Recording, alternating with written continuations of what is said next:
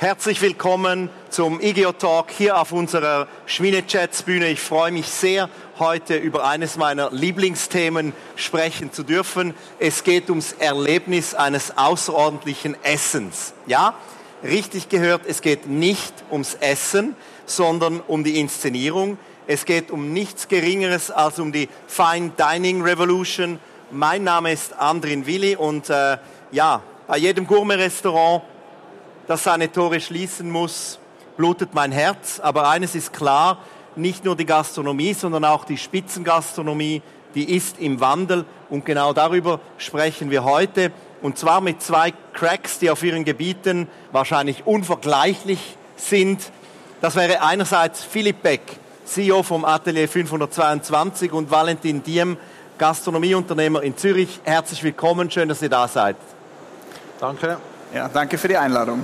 Vorab eines, wir hätten an unserem Vorgespräch wohl noch Stunden weiter diskutieren und Videochatten können. Die Projekte, die ihr mit dem Atelier 522 realisiert, die sind bahnbrechend.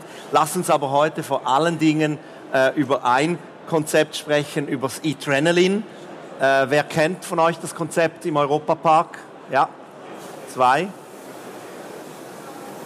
Vielleicht muss es trotzdem kurz erklären.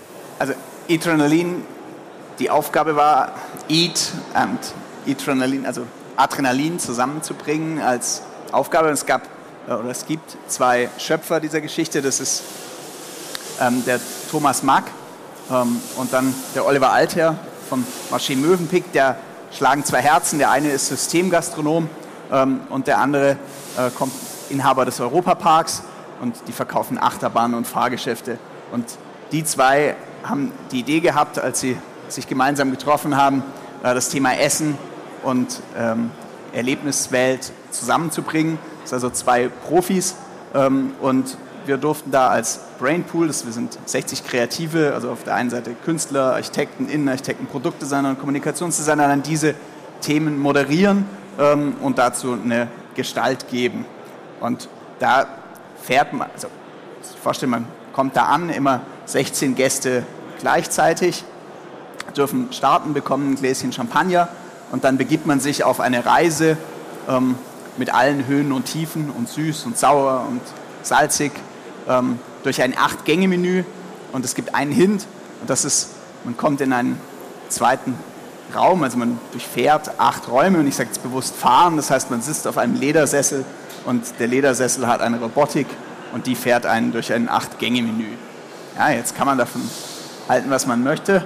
Ähm, es ist anders. Man kann natürlich sagen, Mensch, der Fokus liegt doch eigentlich auf dem Essen, aber in dem Fall ähm, ist es eben die Gesamterlebnis, was da im Fokus steht. Und es ist wirklich eine Art Geisterbahn, kann man das so sagen? Also es ist ja, ja die Kombination von Gastronomie und, und äh, Fahr... Wie sagt ihr das? Ja, also ich hoffe, es ist ein bisschen poetischer wie eine Geisterbahn. Es ist definitiv poetisch. um, Aber von der Idee her von wird der, man geführt. Von der Idee wird man geführt. Das heißt, nach 21 Minuten starten auch die nächsten 16 Gäste und das ist sicherlich ähm, die Herausforderung. Also alle 21 Minuten hat man 16 Gäste und die erleben auf einem sehr hohen Niveau ähm, dann im Grunde ein Speiseerlebnis. Und das über acht Gänge durchgetaktet. Das heißt, man hat natürlich ganz effektiv die Zeit im Griff. Ja, also, äh, und und das, man betritt eine Maschine, das kann man schon so sagen, die dann einen durch dieses äh, poetische Erlebnis führt mit allen Höhen und Tiefen. Walle, viele kennen dich als äh, Pop-up-König von Zürich. Du warst, glaube ich, 2012 einer der ersten, der das Thema in die Limmatstadt gebracht hat. Das legendäre Soitai, das ist kaum noch wegzudenken aus dem Kalender der Foodies. Aber heute wollen wir über dein und über euer neuestes Baby im Zürcher Hauptbahnhof sprechen. Es geht um die Brasserie Süd, aber viel mehr noch haben wir ja gesagt, ums Fine Dining Restaurant, das dazugehört und trotzdem separat ist, The Counter. Für alle, die dich nicht so kennen, du arbeitest mit verschiedenen Gastronomen zusammen, vornehmlich in der Bauernschenke, im Neumarkt, in der neuen Taverne und jetzt auch im HB mit äh, Nenad Ninarevic, der ja bekanntlich auch aus der Zwei-Sterne-Küche herausgetreten ist, um diese Fine-Dining-Revolution in Zürich ein bisschen anzukurbeln. Aber kannst du uns kurz erklären, was ist The Counter? The Counter ist ein maßgeschneidertes Restaurant für unseren Chefkoch dort, das ist Mitya Birlo. Er war letztes Jahr äh, Chef des Jahres vom Gomio, hat auch zwei Sterne und er wollte vom Wals, das doch ein recht enges Tal ist, mal in die Großstadt, also Zürich, so groß wie es halt ist. Und ja, wir haben relativ schnell, nachdem wir mit ihm gesprochen haben, auch realisiert, dass man jetzt nicht einfach ein klassisches Fine Dining äh, bauen kann und er ihn da reinstellen kann, sondern dass es erstens zu ihm passen muss und zweitens, dass es mehr ums Gästeerlebnis geht als ums Essen, obwohl es ja eigentlich ums Essen geht. Ähm, es ist architektonisch so aufgebaut, dass man sich einen zickzackförmigen ähm, Counter vorstellen muss. Das heißt, ein Tresen, die Leute sitzen an einer Bar, kann man sagen, vergleichsweise vielleicht mit so Sushi-Konzepten oder so in Tokio. Ähm, sind maximal 23 Gäste an einem Abend ähm, und in dem Punkt unterscheidet sich äh, ein Erlebnis jetzt relativ stark zu deinem Projekt. Ähm, es sind wirklich nur so viele Gäste und nichts ist eigentlich durchgetaktet, sondern der Gast kann vollständig sein Tempo angeben, weil wir glauben, dass es ein Luxus auch ist, selber zu definieren, wann möchte ich kommen, wie schnell möchte ich essen. Es ist ein ebenfalls acht Gänge Menü plus minus. Allerdings sind es in wirklich, Wirklichkeit 20 Servings. Ähm, und wenn jemand sagt, in zwei Stunden muss ich wieder draußen sein, weil ich kann einfach nicht so lange rumsitzen, dann ist das möglich. Wenn jemand 20 Flaschen Wein trinken will und sechs Stunden rumhängen will, so wie in der klassischen französischen Spitzengastronomie vor 30, 40 Jahren, ist das natürlich auch möglich. Ja? The Counter. Spannend. Warum wird dann dieser The Counter, wie ihr jetzt kommuniziert, ein neuartiges Format in der Schweizer Spitzengastronomie sein? Mich also ich kenne verschiedene solche Konzepte. Unter anderem im Wieder gibt es auch so ein, so ein Counter, wenn man will. Oder The Table von Kevin Fehling ist natürlich nicht in der Schweiz. Aber kannst du uns die Neuartigkeit dieses Dresens kurz erklären? Ich, ich, denke, wir nehmen sehr viele Elemente, das normalerweise ein äh, Gäste- oder Kundenerlebnis äh, prägen in so einem Art Restaurant weg und versuchen eigentlich mehr ein Erlebnis zu kreieren, als wäre man bei Mitya zu Gast Wie zu in Hause. der Küche. Das fängt okay. damit an, dass man nicht einfach ins Restaurant reingehen kann, sondern es hat eine Klingel. Man muss reservieren, man klingelt und dann wird einem aufgemacht. Dann wird man begrüßt, dann wird man an den Tisch gebracht und es gibt in dem Sinn gar keine Kellner mehr im klassischen Sinn. Es hat einen Sommelier natürlich, aber man ist viel näher bei den Köchen.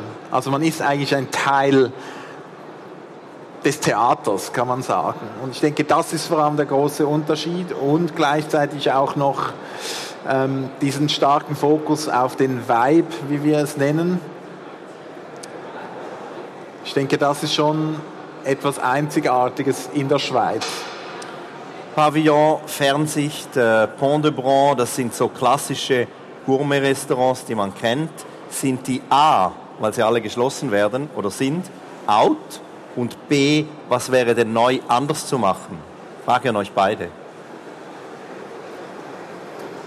Ich lasse dir den Vortritt, du bist gerade... Also, ich denke, man muss schon sich immer wieder erneuern und vielleicht sind diese Beispiele, die du jetzt aufgezählt hast, ein bisschen in ihrer Zeit stecken geblieben. Das klassische Tasting-Menü, das eben fünf Stunden dauert, ist vielleicht ein bisschen out. Es gibt allerdings schon auch Gäste, die das wollen. Zum Beispiel, ich mag das sehr gerne. Ich auch. Ähm, ich auch ich denke, das Individualisieren des Erlebnisses ist wichtig und wir beschränken es natürlich auch radikal auf sehr wenig Gäste und setzen einen extremen Fokus auf dem. Und man muss dazu auch sagen, Finanziell wäre es nicht möglich, das einfach irgendwo zu bauen, sondern wir hinterlegen das ja mit einem noch viel größeren Restaurant, wo man dann die ganze Infrastruktur und so weiter teilen kann. Analog wie so etwas in einem Fünf-Sterne-Hotel zum Beispiel gemacht würde. Und es ist sicher eine sehr große Herausforderung, Spitzengastronomie irgendwo als Solitär auf dem Land zu betreiben, ohne ein Backbone mit Hotel oder außerordentlicher sonstiger Lage. Also ich, springe dir dazu, also diese, diese Verknüpfung, dass du einen ein Backbereich hast, über den du das steuern kannst, ist das eine. Aber am Ende, glaube ich, müssen wir uns darauf einstellen, dass es um das Kundenerlebnis geht und dass häufig in diesen Häusern dann ist der Koch so eine große Rolle spielt und das Erlebnis des Gastes weniger. Und ich glaube, da die richtige Nuance zu finden, dass es ein, also ich, ich kann entweder halt einen Solokünstler buchen oder ein Orchester. Und das, die Höhen und Tiefen eines Solokünstlers, die, die sind, glaube ich, das, wo man wissen muss, dass man sich darauf einlässt. Und sobald ich ein Orchester buche, ja, ist auch nur so stark wie ihr schwächstes Glied, aber, aber äh, es spielt halt immer noch ein Orchester. Und ich glaube, das, äh, das ist sicherlich die Zukunft, ähm, um langfristig erfolgreich zu sein. Ja. Es ist, glaube ich, nicht das Problem, mit einem super Talent für ein paar Wochen ein super Erlebnis zu schaffen. Aber wir sind alle Menschen, oder? Wir haben Höhen und Tiefen. Und ich glaube, dass da die Erwartung an die Köche einfach zu groß ist. Oder das Ego in dem Moment, wo die Leute an dem Punkt sind, dass sie denken, jawohl, jetzt, jetzt, mach, jetzt mache ich's, oder? aber halt nicht langfristig über, dann über ihre Grenzen gehen und sich schlichtweg verheizen. Und das System auch so ist, dass es sie verheizt. Und da ist, glaube ich, so ein... Sprichst du jetzt hier also, The Menu an, diesen Film? Den Nein, sicher gesehen. ich spreche das Leben an. ja, also ich, ich verstehe deinen Einwand natürlich. Ich denke aber, es ist teilweise auch ein bisschen eine Plattitüde, das so zu sehen. Wir probieren das anders zu lösen, indem dass wir sagen, ja, es geht jetzt um diesen Mitya, oder? Aber in Wahrheit geht es natürlich um sein Team. Wir richten alles so aus, dass sein Team performen kann. Wir haben zum Beispiel nur vier Tage offen. Dafür machen wir noch Mittagsservice am Samstag. Und ich denke, das Setup im Hintergrund ist da auch wieder entscheidend. Also Nenad und ich, wir sind eigentlich nur dafür zuständig, dass alle anderen ihren Job machen können. Und in dem Fall wird wirklich alles weggenommen von ihnen, dass sie analog zu einem Spitzensportler, könnte man sagen, wirklich einfach nur sich auf das fokussieren. Was ein Riesenunterschied ist zu einer Fernsicht zum Beispiel, wo man dann auch noch äh, äh, E-Mails beantworten muss, wo man noch äh, den Tagesabschluss machen muss, wo man all diese Dinge machen muss. Und Mit andere ja, Restaurants noch hat und Fondue Chalet und genau. das. Also und ich, ich, also, ich bringe dir dazu. Also ich, ich, ich wollte da nicht, also ich, ich glaube, dass die, die Zukunft eines richtig guten Restaurants, was gut gestaltet ist, am Ende funktioniert wie ein Theater, in dem man Schauspieler hat und die spielen ein Stück, aber nur für eine gewisse Zeit.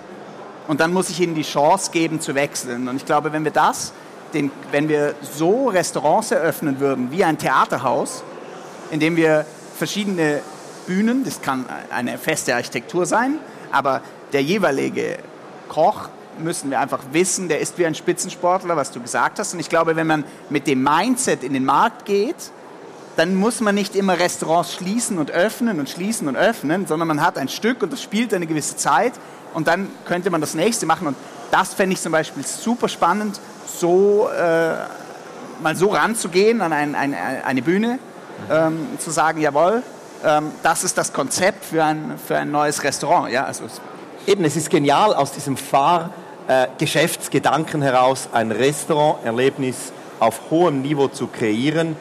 Was bedeutet das, wenn die Gastronomie jetzt einmal komplett anders gedacht wird? Oder was unterscheidet dann dieses Adrenaline von einem anderen Fine Dining Restaurant?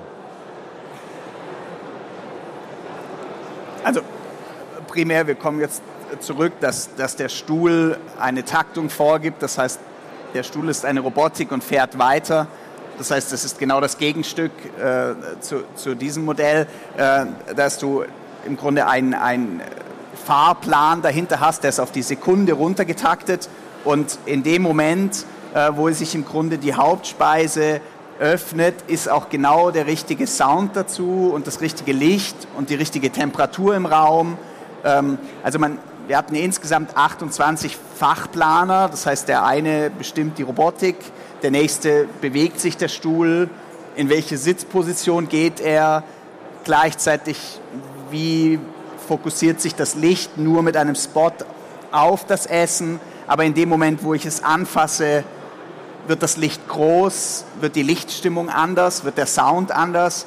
Und damit kann ich natürlich Momente erzeugen, die, die kriege ich nur hin, wenn ich die, das, die Zeit im Griff habe, oder? Also ich, ich und, und, aber das spielt natürlich dem Essen auch entgegen, weil das Essen ist auch nur zu einem Moment ideal, wo ich es verkoste und, und diese Punktierung natürlich so zusammenzubringen, ähm, ja, das, das war zwei Jahre intensive Arbeit, in einem Drehbuch zu agieren und im Grunde über, also wie bei einem Theaterstück, dann halt im Grunde über alle Komponenten ähm, der verschiedenen Planer äh, hin zu dem, der den Sound einspielt und der dem, wir haben ja noch eine, ein, ein Medienbild und auch dieses Bild muss dann zu Essen, äh, zu allen Elementen passen und, und das dann so zu schneiden und einzutakten und das Servicepersonal zu wissen, in dem Moment, das ist wie ein Tanz, oder? Den das Servicepersonal, der muss den Gong schlagen und den Gong muss er genau in dem Moment schlagen, wo dann alle die Haube anheben und so weiter. Also das so einzuplanen war einfach eine, ja, hat Spaß gemacht, ja, aber war natürlich auch arbeitsintensiv, ja, und eine riesen Vorleistung, bevor dann das erste Mal oder auch wie oft muss man Probefahrten machen, also Probeessen in, in dieser Taktung dann pro Raum im Grunde über Wochen ähm, üben. Ja? Also ich finde es total also faszinierend. Einerseits, weil auch das Menü natürlich wechselt, also das ist ja dann auch eine Herausforderung. Man muss so ein bisschen yes. in die Zukunft auch sehen. Aber andererseits fand ich wirklich spannend, wir waren in einer Gruppe da, glaube ich, acht Leute. Und man sitzt dann immer wieder anders. Also das, dieser Stuhl, man kann ja nicht aufstehen und dann an den anderen Stuhl hinsetzen, sondern der Stuhl bringt dich dann an eine andere Position. Das verlangt ja nochmal zusätzlich Intelligenz, oder? Weil also man weiß ja nicht, wer mit wem kommt und warum. Und ja, doch, das wird eingetaktet. Also es ist genauso, es ist eine Software hinterlegt, dass okay. wenn du mit deiner Freundin dahin gehst, dass du und am Ende auch neben deiner Freundin sitzt und sie nicht neben einem anderen sitzt. Das, das wird vom Booking her so sortiert. Aber die, die Kunst ist natürlich schon, dass du, ich meine, du sitzt einmal an einer neun Meter großen Tischplatte, du sitzt einmal an, an einer Bar, du sitzt einmal an Viererkombinationen, Achter, also die verschiedenen Kombinationen natürlich überhaupt pro Speise und pro Ensemble dann auch zu wählen und zu unterscheiden, klar, ist dadurch möglich, ja, hast du. Aber die Dramaturgie ist immer gleich oder wird die auch regelmäßig aktualisiert? Genau, also die Idee ist, dass man es immer wieder anpasst, oder? Also im Moment äh, sind ja pro Abend äh, eben dann 100 und 60 Gäste, wenn man, wenn man, wenn es, äh, also es ist bisher immer ausgebucht gewesen, seit letzten Oktober, äh, jeden Abend. Ähm, und, und es ist auch für die Zukunft fast, äh, sind immer die nächsten zwei Monate bisher ausgebucht. Ähm, und, und so gesehen gibt es da dann immer nur moderate Anpassungen. Ähm, und, und solange natürlich gut gebucht ist, wird es dem System angepasst. Wir kommen nachher noch auf die Zahlen. Ich habe da ein paar Zahlen zusammengetragen. Äh, Vale, äh, Mitja Birlo, 22 war er Gomio-Koch des Jahres, du hast es erwähnt. Er ist jetzt die große Figur im äh, The Counter. Hat er jetzt, ich meine, neben Nenad und dir, hat er da einfach freie Hand? Oder wie, wie funktioniert da die Zusammenarbeit? Also er hat absolut freie Hand. Das bedeutet, er ist mitbeteiligt am Geschäft? Nein, er ist unser Mitarbeiter. Okay. Aber wir glauben daran, dass immer die Leute, die am meisten Experience haben, am meisten Kompetenz und auch wirklich vor Ort sind, die Entscheidungen fällen müssen. Und wir sehen uns, wie gesagt, als Coaches. Wir müssen eigentlich schauen, dass sie exzellente Handwerker sind. Und dann glauben wir daran, dass der Prozess, wie das passiert, eigentlich schon entscheidend ist und gar nicht das Resultat. Also das Resultat ist eigentlich nicht mehr für uns relevant, sondern wie es zu dem gekommen ist. Und da gibt es natürlich schon Themen, die man immer wieder anschaut, sagen wir Food Costs, aber auch Smart Menu Design. Ähm, er kann nicht 20 Köche anstellen und dann für drei Leute kochen, das ist nicht realistisch, oder? gleichzeitig äh, hält ihn das ja aber auch fit. Absolut, ja. Ich habe gesagt, wir sprechen noch von Zahlen, einfach damit wir uns da richtig verstehen. Adrenaline, da wurden 13 Millionen investiert, wenn ich richtig informiert bin. Manche sagen mehr, manche sagen weniger, aber naja. Ich als Planer weiß es nicht genau. Herr Mack hat von 13 Millionen gesprochen. Die durchschnittliche Ausgabe an einem Abend liegt derzeit bei 400 Euro pro Gast. Es ist in Deutschland sehr hoch, würde ich mal sagen, im Durchschnitt. Ja. Pro Abend, das dauert dann jeweils 1,5 Stunden, können zwölf Services durchgeführt werden nach 16 Gästen. Jetzt, äh, wenn man das so hochrechnet, studiert. wenn man so hochrechnet, sind das 76.800 Euro pro Abend. Personalkosten sind im Vergleich äh, zur Brasserie Süd eher gering. Was sagt dein HSG-Bauch, wenn du sowas hörst? Ich weiß, du warst noch nicht da, aber... Das ist natürlich eine sehr äh, smarte Angelegenheit. Also, ich denke, unternehmerisch ist das sicher sehr spannend. Ähm, ja, wir ticken vielleicht da ein bisschen anders. Wie gesagt, das Handwerk ist irgendwie an oberster Stelle. Wir glauben, dass wir mit dem gegenteiligen Konzept eigentlich maximal 23 Gäste, Durchschnittsbon von ich sage jetzt mal 500 plus, auch Geld verdienen können. Also ich will dir dazu springen. Also ich glaube das auch. Also und, und es ist ja auch, hat auch beides seine Wahrheiten. Ja. Also ich glaube, es ist nicht irgendwie das eine oder das andere. Es ist, es ist, komplett diametral von der, von der Ausrichtung ähm, des Gastes. Hm. Das Handwerk allerdings, da muss ich dir widersprechen, ist auch in dem Fall extrem hoch. Also die, die ähm, Köche, die da arbeiten, ähm, die kochen kontinuierlich mit zwei, drei Sterne Köchen, um das zu verbessern. Es gibt kontinuierlich Workshops, es wird auf einem extrem hohen Niveau gefahren. Es hat auch den Sommelier, der die Weinbegleitung, also die, die muss man dann wählen oder dann stimmen die 400 Euro nicht mehr. Es wird dann teurer. Aber das, das, das ist, glaube ich, das Spannende, dass das Niveau, und da lass dich überraschen, also gehe gerne auch mit dir hin. Ähm, Sehr gerne. Das, äh, äh, das zu erleben. Ja? Also weil das ist natürlich das Spannende, wie, wie schaffe ich da eben keine Abstriche zu machen.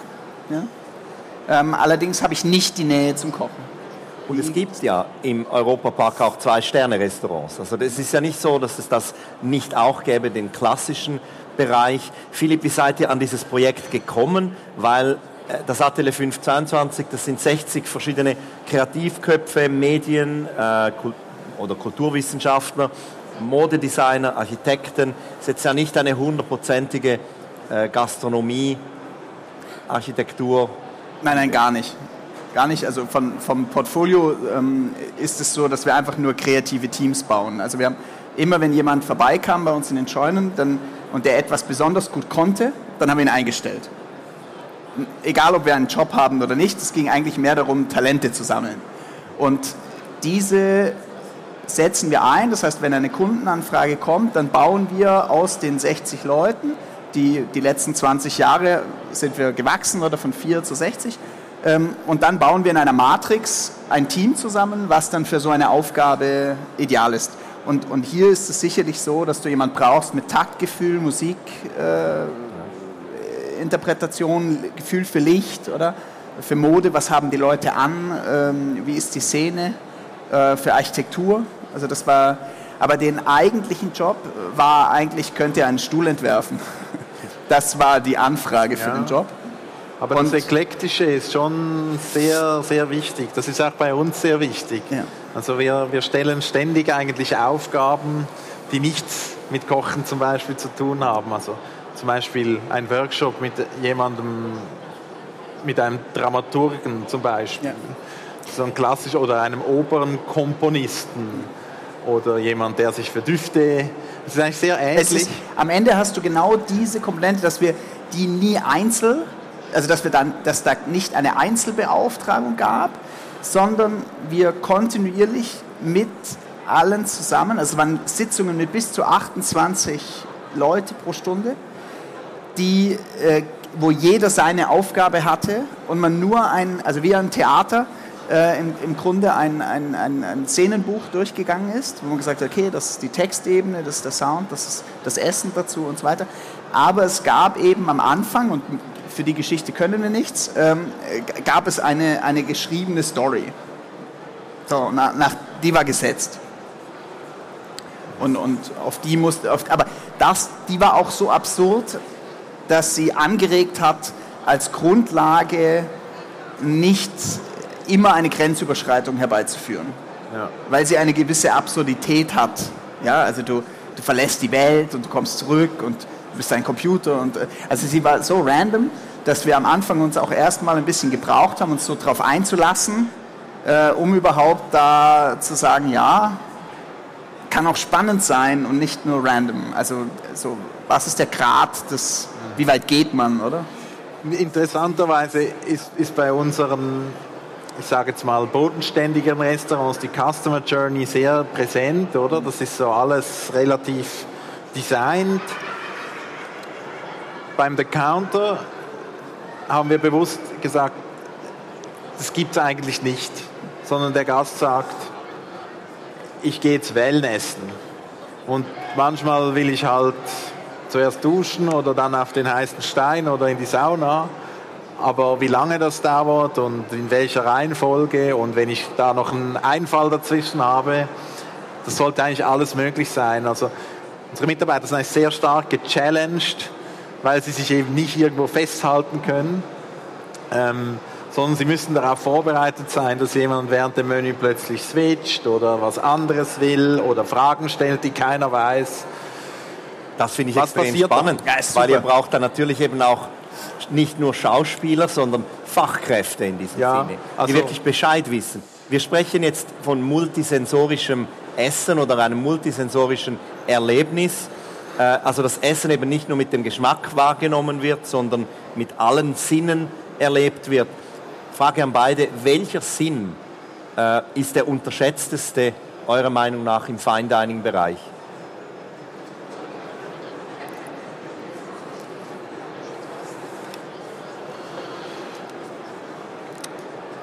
Ich muss vielleicht umkehren, der überschätzteste meiner Meinung nach ist das äh, Auge, das Visuelle, aber gleichzeitig, es geht ja um das organoleptische Erlebnis, äh, das Zusammenspiel der Sinne ich persönlich habe so ein bisschen äh, eine Fixierung auf das Haptische. Man muss die Sachen anfassen können. Bei uns gibt es auch immer viele Gänge, die man mit den Händen isst. Es ist etwas sehr Natürliches und etwas, das sehr stark ähm, so entfremdet wurde in unserer Welt, sage ich mal. Aber so ein Tisch, wie er sich anfühlt und die Gabel, wie man sie hält. Und das sind für mich sehr entscheidende ähm, Sinne oder Sinneserfahrungen. Da gibt es auch Studien von, äh, von einem Professor der Experimentalpsychologie, äh, die dann so einen Würfel gehabt haben mit verschiedenen Kanten und dann trinkst du einen Wein und fasst den Würfel an der rauen Kante, an der glatten Kante oder an der und dann schmeckt der Wein anders plötzlich. Also das ist der Tastsinn. Wie, wie, wie sieht es bei dir aus? Welcher also, Sinn ist am unter schätztest du nicht? Ich muss ein bisschen lachen über die Frage. Also wir haben eine, eine Seite, die muss man zu jedem Projekt ausfüllen. Da sind alle Sinne drauf. Und dann gibt es ein Herz. Und am Ende geht es darum, was dein Herz berührt. Und ich glaube, diesen Sinn, den gibt es nicht als Sinn. Mhm. Aber es gibt so viele schlechte Restaurants, die trotzdem das Herz berühren, wo so viele Leute hingehen, dass man sich immer fragen muss, was ist die Komponente in diesem Raum, die dein Herz berührt? Und diesen Sinn würde ich einfach als neuen dazu aufmachen, ja. Weil der ist, glaube ich, der, der alle schlägt, ja, also die Herzdame. Und, und die wird ganz häufig vergessen. Ja, ja also absolut. Ich, ich, ich, versuche das immer, ich, ich denke, das ist auch so, ich versuche das immer mit der Rundheit zu beschreiben.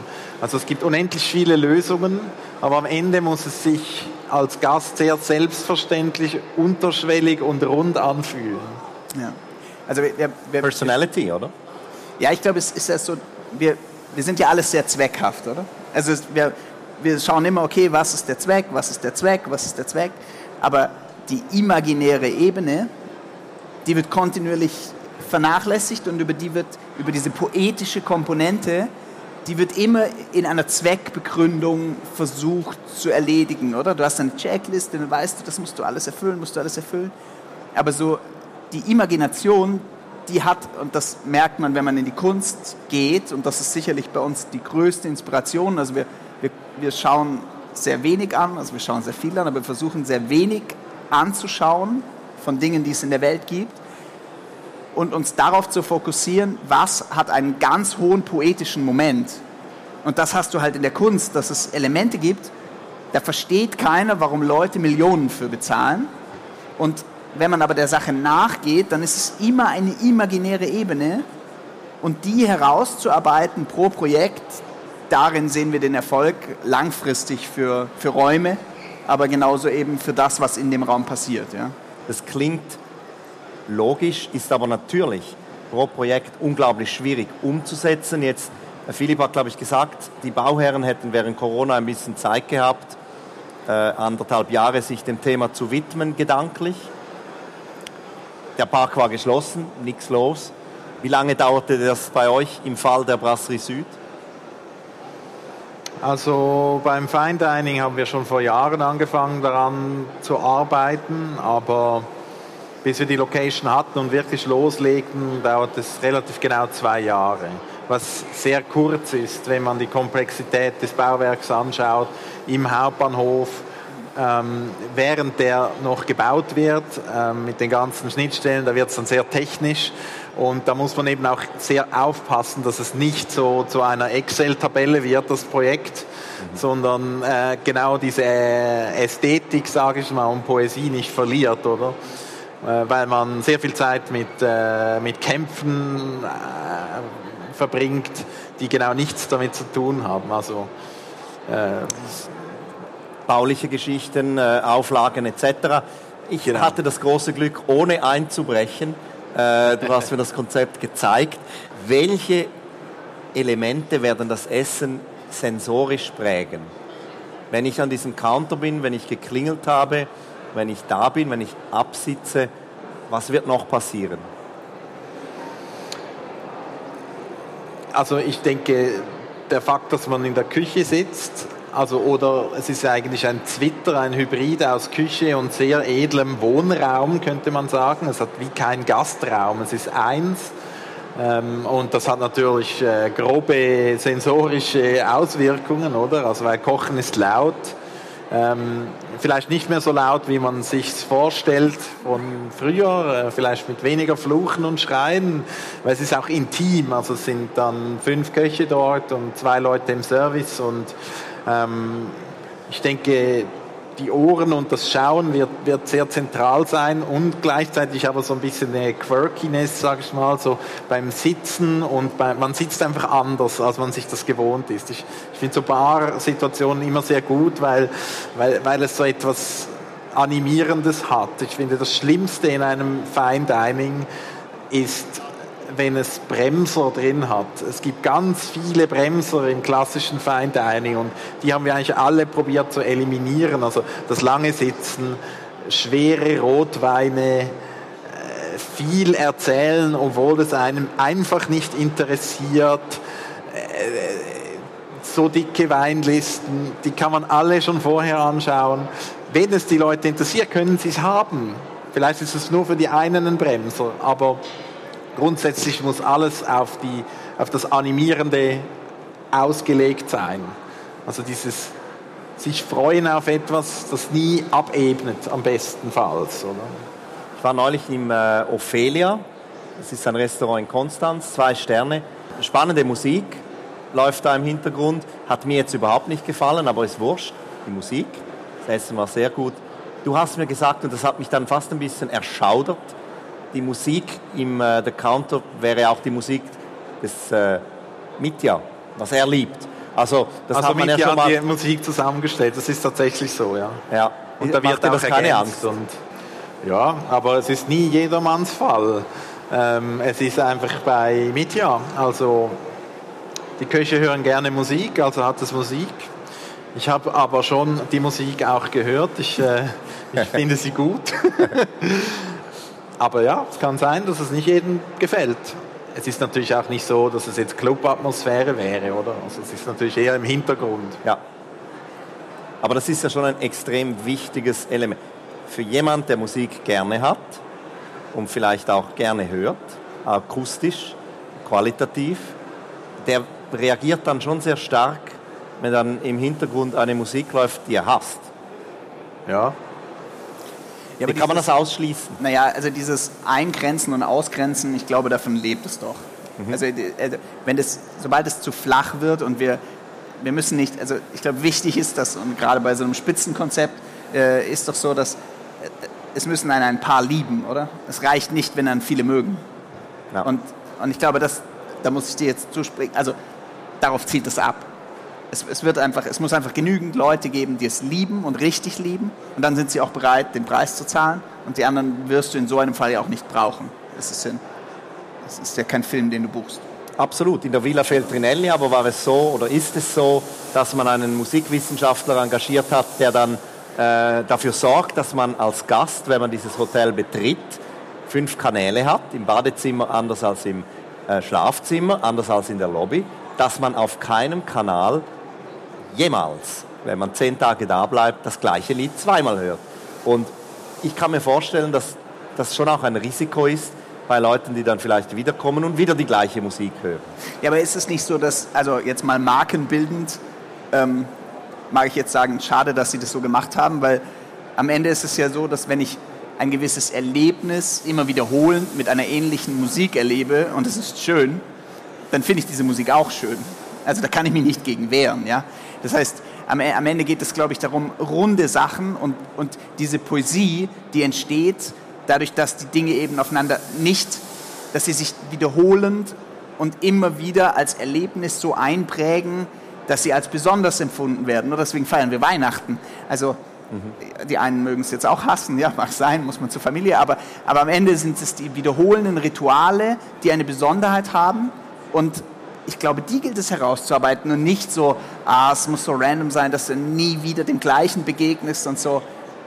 Also, also glaube ich, wäre ein Fehler, ja. Ja, ich gebe dir also, da total recht. Es geht ja auch um Kultur. Ja. Also man muss sich auch wiederfinden.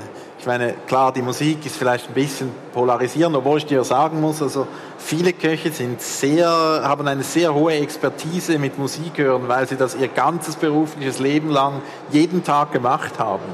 Also ich habe ein total gutes Gefühl, wenn Mitya die Musik auswählt. Es gibt ja auch Köche, die DJs sind, also so ist es ja nicht. Sehr bekannte Köche, die DJs sind, also Nick Brill zum Beispiel. Ähm, Philipp, wie, wie, war das beim Adrenaline? Wie stark wurde nach den ersten Testdurchläufen dann noch angepasst? Also kontinuierlich. Also es, ist, es läuft immer noch. Genau, also, also die, es, es wird nicht aufgehört anzupassen, oder? Also es, es, soll ja eine kontinuierliche Verbesserung werden ähm, und das über alle Ebenen. Ja. Natürlich ist es schwierig bei, bei Thema Film-Content oder das ist extrem teuer, ja. dann, dann solche Komponenten zu ändern, aber prinzipiell geht es immer wieder, es zu optimieren. Also. 50.000 Tickets wurden verkauft bislang. Wann wird jetzt die nächste Adrenaline-Destination folgen? Die Umsetzung wird ja dann sicher nicht nochmals 13 Millionen kosten und würde so ein Konzept auch in einem anderen Kulturkontext funktionieren? Also dafür ist es gemacht. Also, also das Ziel war oder ist, dass es natürlich an anderen Standorten genauso äh, wiederholen werden kann. Ja, und, und die weiteren werden sicherlich nicht zu teuer sein. Mhm. Also weil das, das Konzept steht ja jetzt. Ja, das heißt, das ist sicherlich ein, am Ende ist es ein Investorenmodell. Ja? Also, also die sind doch Frage an dich, wann denkst du, wann kippt so ein Konzept oder wann kann es kippen? Jetzt nicht dieses Konzept, aber generell, wenn du in ein Restaurant gehst, wann wird es kitsch? Wann fehlt die Poesie? Ja, das ist eine gute Frage. Ich, ich denke dann, wenn das Handwerk leidet, also wenn man es nicht mehr hinkriegt, also im, im, im Tagesgeschäft. Ähm, ich denke, so etwas ähm, ist eigentlich wirklich prädestiniert, oder? Weil man alle Prozesse sehr, sehr stark äh, konditioniert und repetiert. Und das ist übrigens auch der Grund, weshalb wir das nicht können, in keinem Betrieb von uns, weil wir es nicht mal schaffen, zwei Wochen die gleiche Menükarte zu haben. Das ist eine, da sind wir total unfähig, das zu machen. Das, das geht einfach nicht. Ähm, ja, ich denke, wenn es die Seele nicht mehr hat, das spürt man sofort, wenn man irgendwo reingeht. Also ich, finde das, also das, das Wort Seele, oder aber ich möchte nochmal zu dem Wort Kitsch kommen, weil Kitsch ist es natürlich ab dem Moment, wo ich ein Serienprodukt vom Handwerklichen äh, in eine Form gieße. So, und das, das habe ich bei jedem Teller, der nicht mehr handgefertigt ist, ist es Kitsch. Also deshalb, also äh, die Frage ist, wie viel Kitsch vertragen wir, oder? Also weil, weil also die ganze Halle ist nur voll mit Kitsch. So. Und, und äh, so, so gesehen vertragen wir davon sehr viel. Ja? Gerade an Weihnachten? Ja, also kontinuierlich. Vielleicht lieben wir es auch. Also zumindest 90 Prozent oder 99 Prozent der Bevölkerung lieben Kitsch und nur ein Prozent ist puristisch. Und jetzt können wir natürlich sagen, oh, wir sind so elitär und gehören zu diesem einen Prozent, aber nein. Ähm, wenn wir da ein bisschen geisteswissenschaftlicher umgehen, dann wissen wir, äh, solche Komponenten funktionieren, ja, und die Leute lieben es. Und jetzt ist die Frage, wie viel ist der Natur verträglich, oder? Also, und dann, und dann kommen wir plötzlich auf eine andere Ebene und dann wird es eh schwierig mit vielen Gängen, Essen und ja, Völlerei und Freude also der Maßlosigkeit. Liebe, ich liebe Kitsch ja. auch. ja, also ich finde einfach, also jetzt gerade bei den Tellern, in, in, diesem Fall sind tatsächlich bei uns alle Teller handgemacht. Wir gehen so weit, dass wir jetzt äh, mit dem Altglas versuchen, ähm, so Glasstaub herzustellen, damit man wieder daraus Teller machen kann. Ich weiß nicht, ob das irgendwo hinführt, aber also das Restaurant Silo in, in London macht das. Ja, genau. Zum Zero Waste Restaurant. Jedenfalls, ich finde es sehr wichtig, dass man es nicht thematisiert. Ja. Also ich glaube, entweder spürt man es, so diese Unterschwelligkeit ist entscheidend am Ende und dann hat man eine Chance. Und sonst bin ich auch total bei dir, Kitsch, weil das ist nun mal Seelennahrung, das äh, erwärmt das Herz. Äh, es gibt schon irgendwann den Moment, äh, wo man vielleicht dann sich nicht mehr wohlfühlt, aber Dinge, die funktionieren, funktionieren aus irgendeinem Grund, oder? Dann würde ich sagen, lieber Philipp Beck, lieber Valentin Diem, vielen, vielen herzlichen Dank für dieses Gespräch aus dem Herzen eurer Erfahrungen. Danke für eure Einsichten. Ich wünsche euch viel, viel Erfolg bei der Umsetzung eurer kommenden Projekte und drücke natürlich die Daumen für die Eröffnung der Brasserie Süd. Bald geht es los. Eben, ich habe das Restaurant schon angeschaut, die Da Capo Bar, aber auch der Counter. Das ist großartig. Ich bin begeistert und ja, an alle, die jetzt das Adrenaline noch nicht besucht haben, geht hin. Also eine große Empfehlung geht von mir raus. Danke fürs Zuhören, danke fürs Kommen an die IGO. Ich wünsche euch allen noch einen frohen Nachmittag. Merci vielmals. Dankeschön. Danke.